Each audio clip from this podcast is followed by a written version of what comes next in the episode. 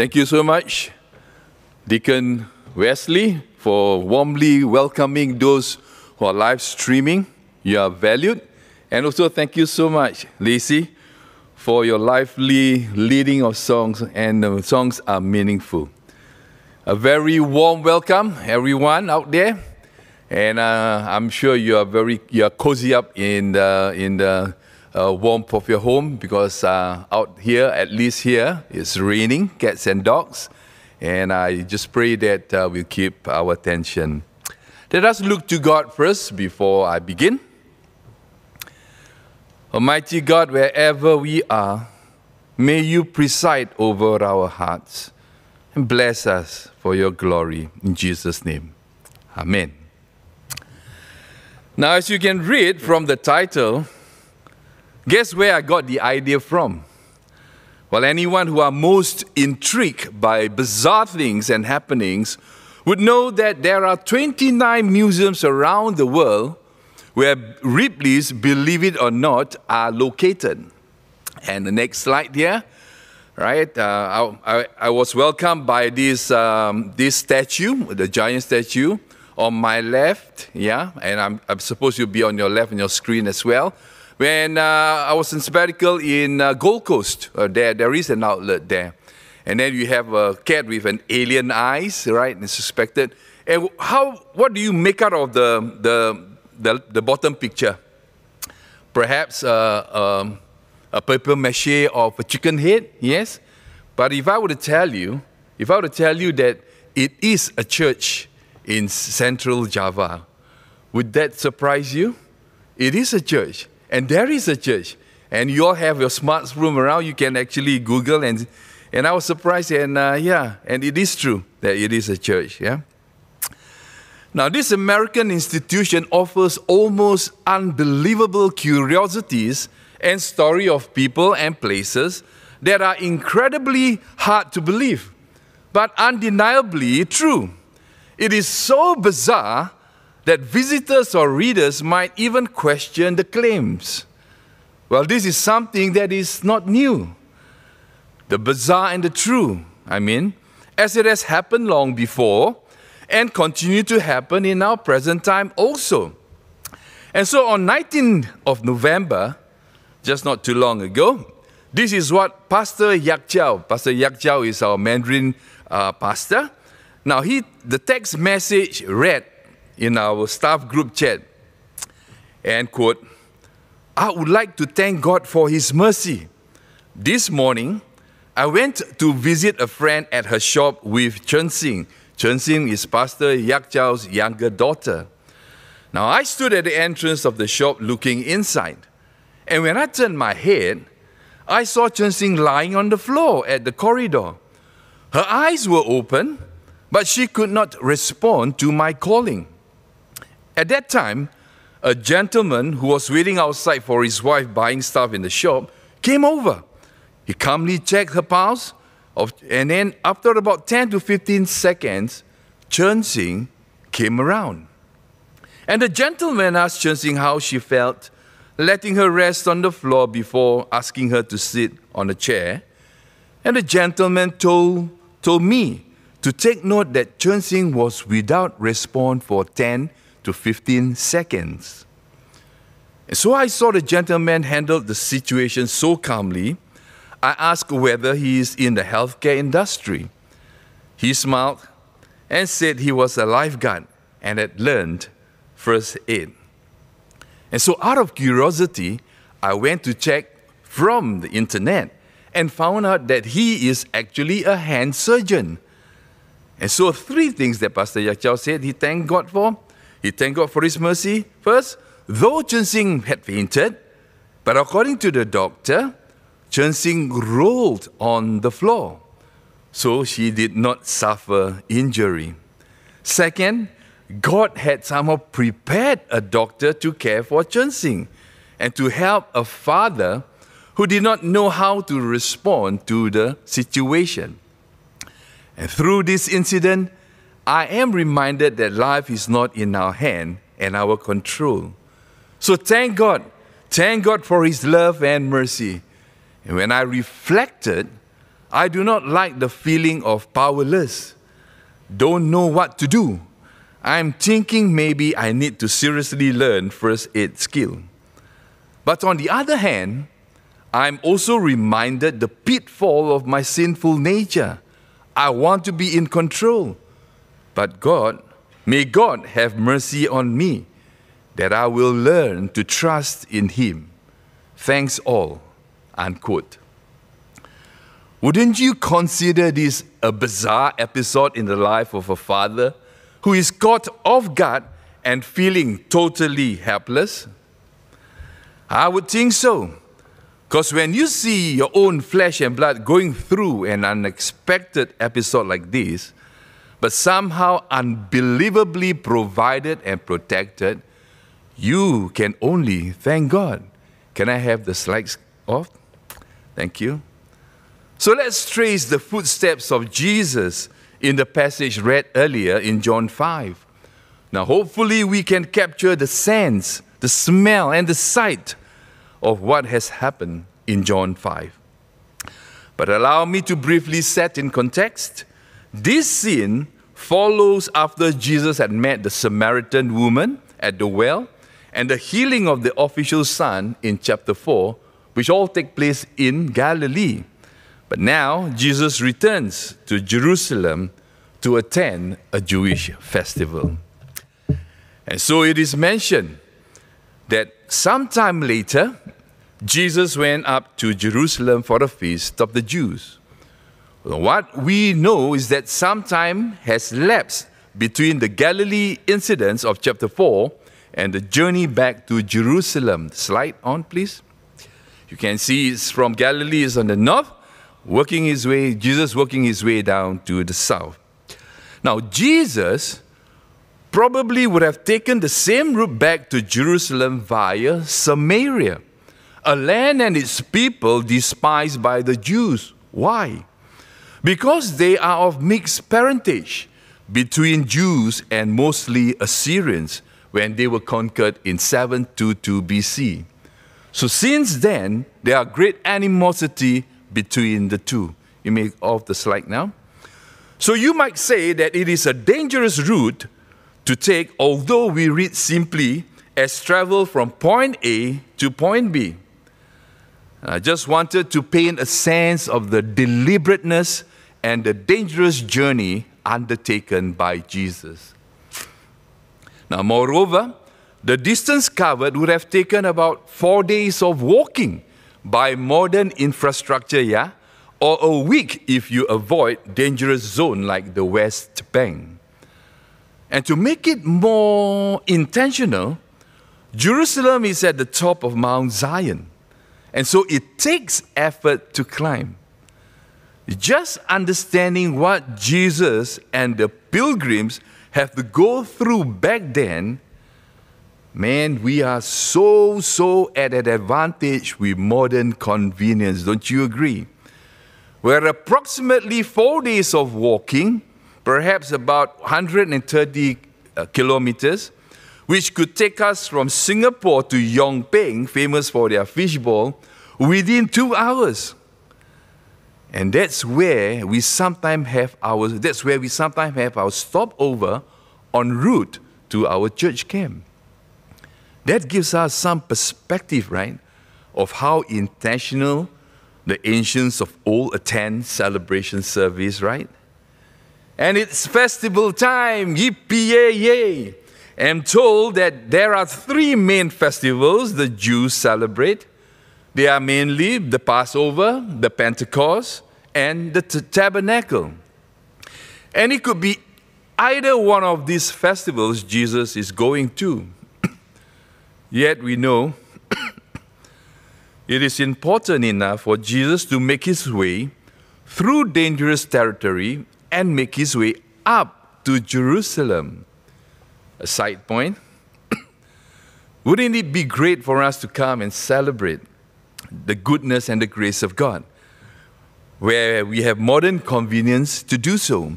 So come and celebrate Christmas and New Year's Eve with us as the situation permits.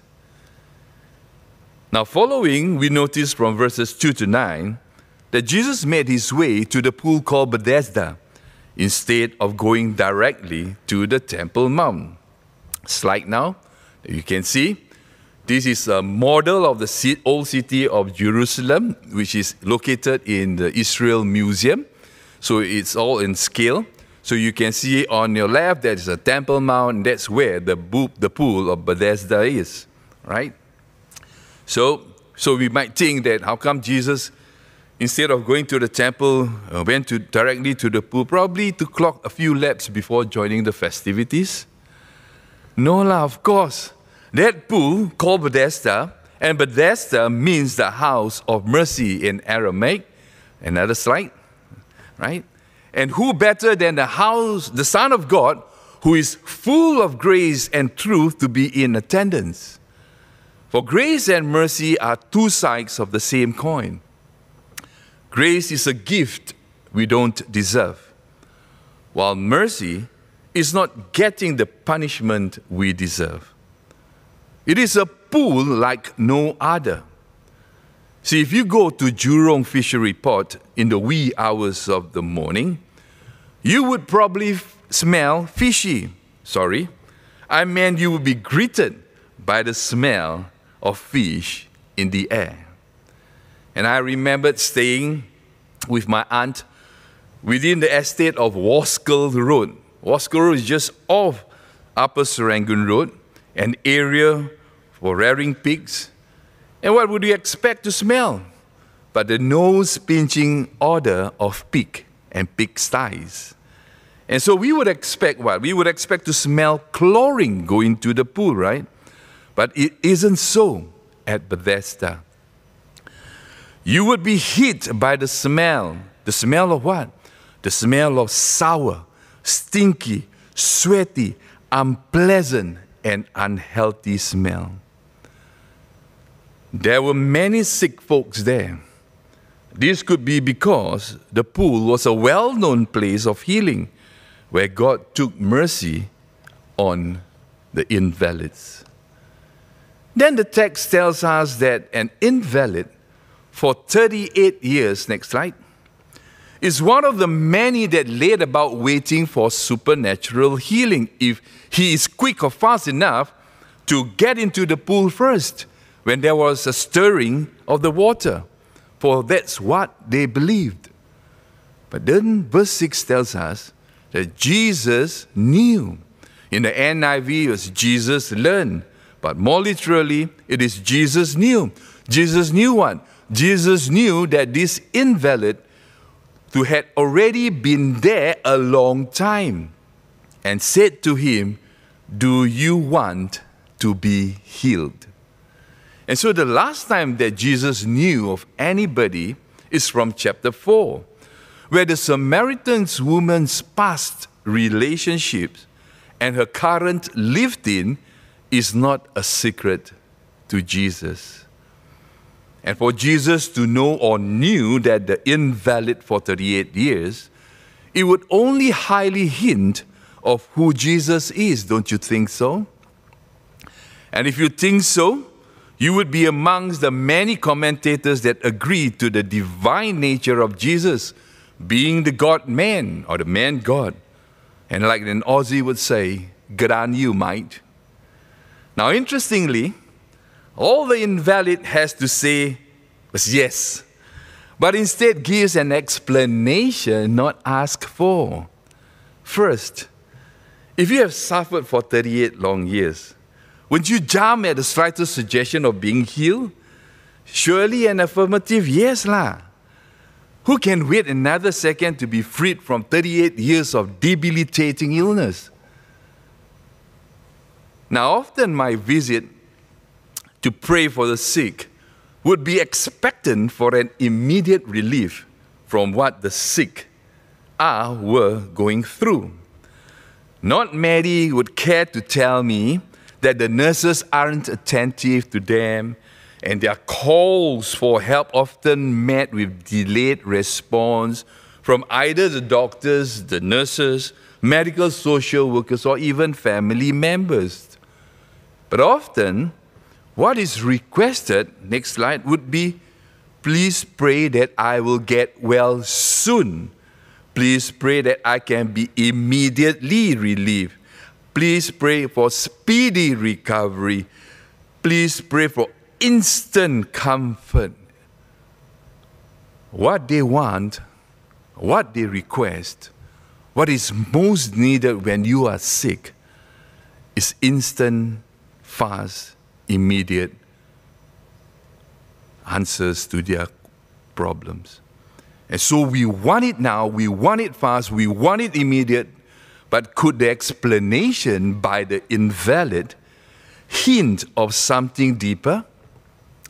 Now, the invalid explaining of not being helped into the pool perhaps could hint of him being resigned to his condition, resigned to one's fate when an offer of getting better is suggested.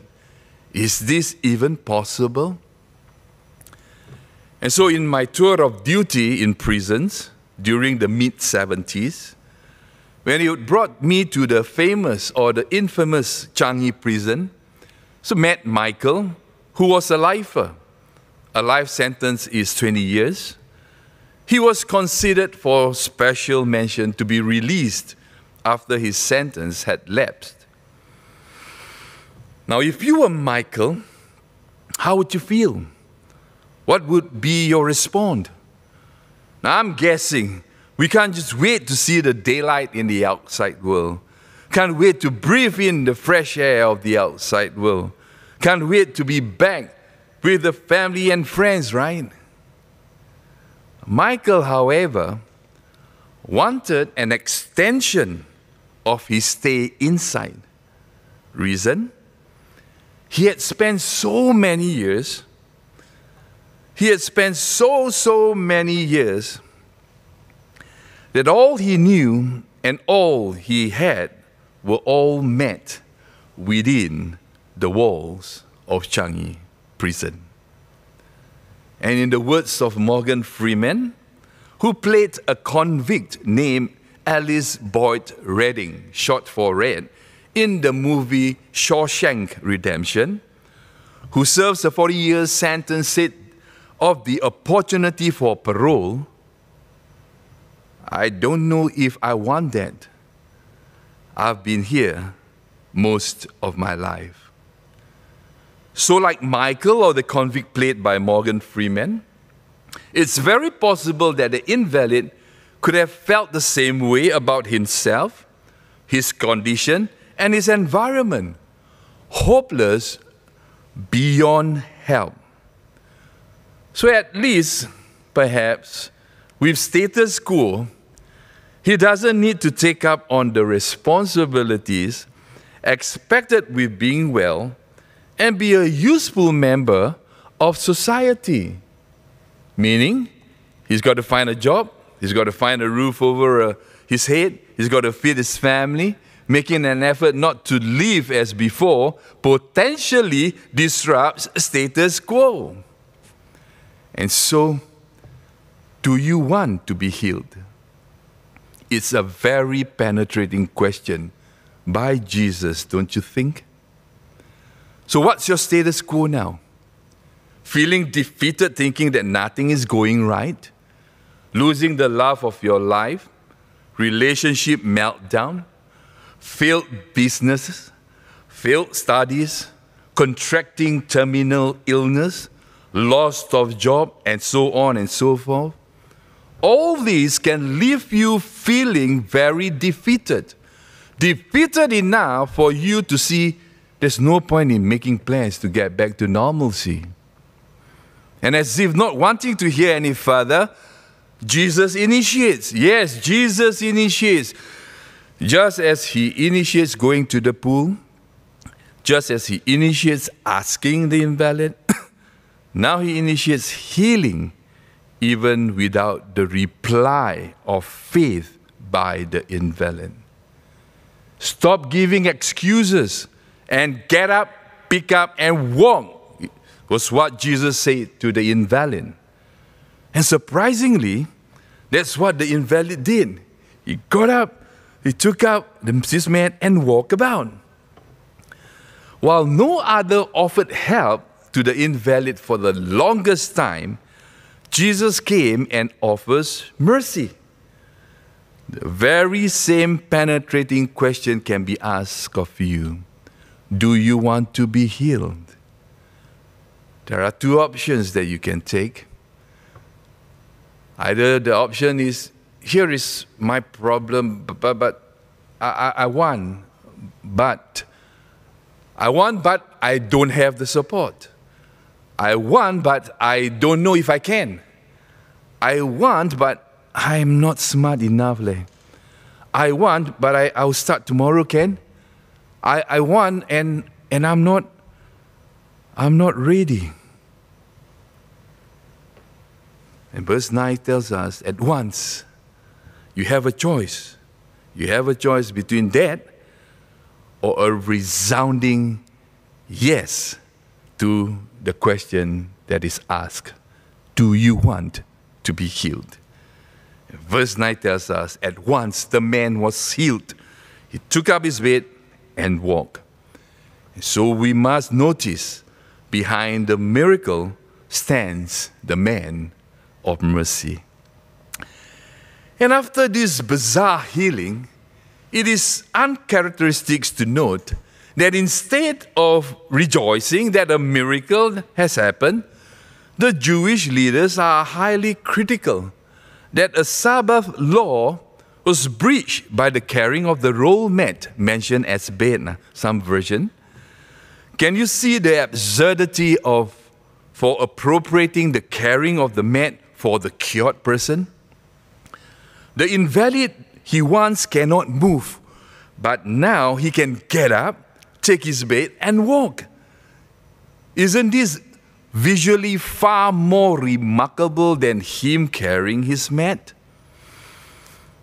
The religious leaders were lawful, but graceless, full of law, but empty of grace. Somehow, there isn't such law in the OT, even only added by religious men who amplified or expanded the letter of the law, but not applied the spirit of the law. Perhaps the basis is taken from Jeremiah, Jeremiah chapter 17, verse 21, which says, Let me read, Be careful not to carry a load on the Sabbath day, which they actually expanded and identified 39 different classifications of work, eight of which dealt with carrying a load. Carrying a mat on the Sabbath definitely amounted to carrying a burden or a load. Now, even such small things as a needle, a needle in one's robe, or an artificial tooth in one's mouth were considered to be a burden. And carrying a load was punishable by stoning or death. And so instead of pleading guilty as charged. Yes, I did carry it. The cured man shift the blame to Jesus that told him so. And he could see that he did more out of fear than an attempt to justify the act. And from that point on, the focus shift to Jesus being the lawbreaker instead. So we see that all the additions to the law of God sum up by love God and love others have been misapplied by Sabbath observant folks that have apparently caused much confusion and aggression, even. And so we see in verse 6 Jesus knew the invalid. Jesus initiates to ask, Do you want to be healed? Verse 9 Jesus initiates the command get up, take up, and walk. And notice now in verse 14, it is still Jesus who found him in the temple. So the invalid has walked from Adam Road Hawker Center, would have gotten his nasi lemak, our local delicacy of coconut infused rice, and teh halia, ginger tea, and walks towards Adam Road Presbyterian Church. That would be approximately the distance sorry, that the invalid had moved from the pool of Bethesda to the temple where Jesus found him. Now remember, it was festival time. Festival time, although we think from Adam Road to from Adam Road Hawker Center to Adam Road Presbyterian Church is short, if it is a festival time in Jerusalem, or for that matter, a service, where pre COVID, when we have service, I've often heard my wives tell me from here while she was waiting there can take about half an hour or so. So, can you imagine? It's not a short distance, it's not, a, it's, it's not about the, the distance that is short, but it's about the masses of people there. So, it takes an effort, yes, it takes an effort. So, the invalid goes towards the temple now. Now, two things can happen. He either goes to praise God or get his health status declared fit by the priest so that he could enter the sacred grounds of the temple. Now, this time, Jesus forewarns the healed person, saying, See, you are well. Sin no more, that nothing worse may happen to you. So, what is obvious is that the man's sin and his conditions are linked. There's nothing indicating what exactly, but however, we must qualify that not all physical sickness are due to sin, and not all sin result in suffering. But in this case, it is. so when the man went away and told the Jews that it was Jesus who healed him, the Jews persecuted Jesus. Why? All because Jesus loves enough and have compassion enough and have mercy enough to heal a broken man on the Sabbath? Isn't that what Sabbath is all about or Sabbath is all about? Turning, taking a passage from Matthew chapter 12, Jesus pointed out the folly of the extreme Pharisaic view of the Sabbath by arguing that if it was right to care for an animal on the Sabbath, how much more would it be right to cure a human being? And therefore, Matthew 12, 12 says, Therefore, it is lawful to heal on the Sabbath. And so I hope we can agree in this passage that Jesus is both the Lord of mercy, who offers pardon when we deserve punishment, and He's the Lord of the Sabbath, doing right when we do wrong. And we see similar renderings of the Christmas narrative so beautifully encapsulated for us in that for God so loved the world that he gave his only Son, that whoever believes in Jesus should not perish, but have eternal life. For God did not send his Son Jesus into the world to condemn the world, but in order that the world might be saved through Jesus. Now, this verse tells us of what? This verse tells us of God's love, God's Son, God's promises, God's blessing, and of God's mercy through Jesus. And so I picked up three observations to, for us to ponder and to practice. First, be intentional. It is so tiring yet heartwarming at the same time to see that the migrant workers enjoy their recent outing to the gardens by the bay, says Pastor Lak Yong, one of, and uh, one of my colleagues, and his team of faithful members from church. Next slide. There's another outing planned for the 20th and 20th of December and they are asking for folks to come along. Is another to come along, to come along. Yep, yep. Right, you can see they are enjoying. Yeah. And then the next slide. There's another outing that's planned for yeah, the Christmas uh, thing uh, from 20 to 23rd, and they're asking for folks to come along.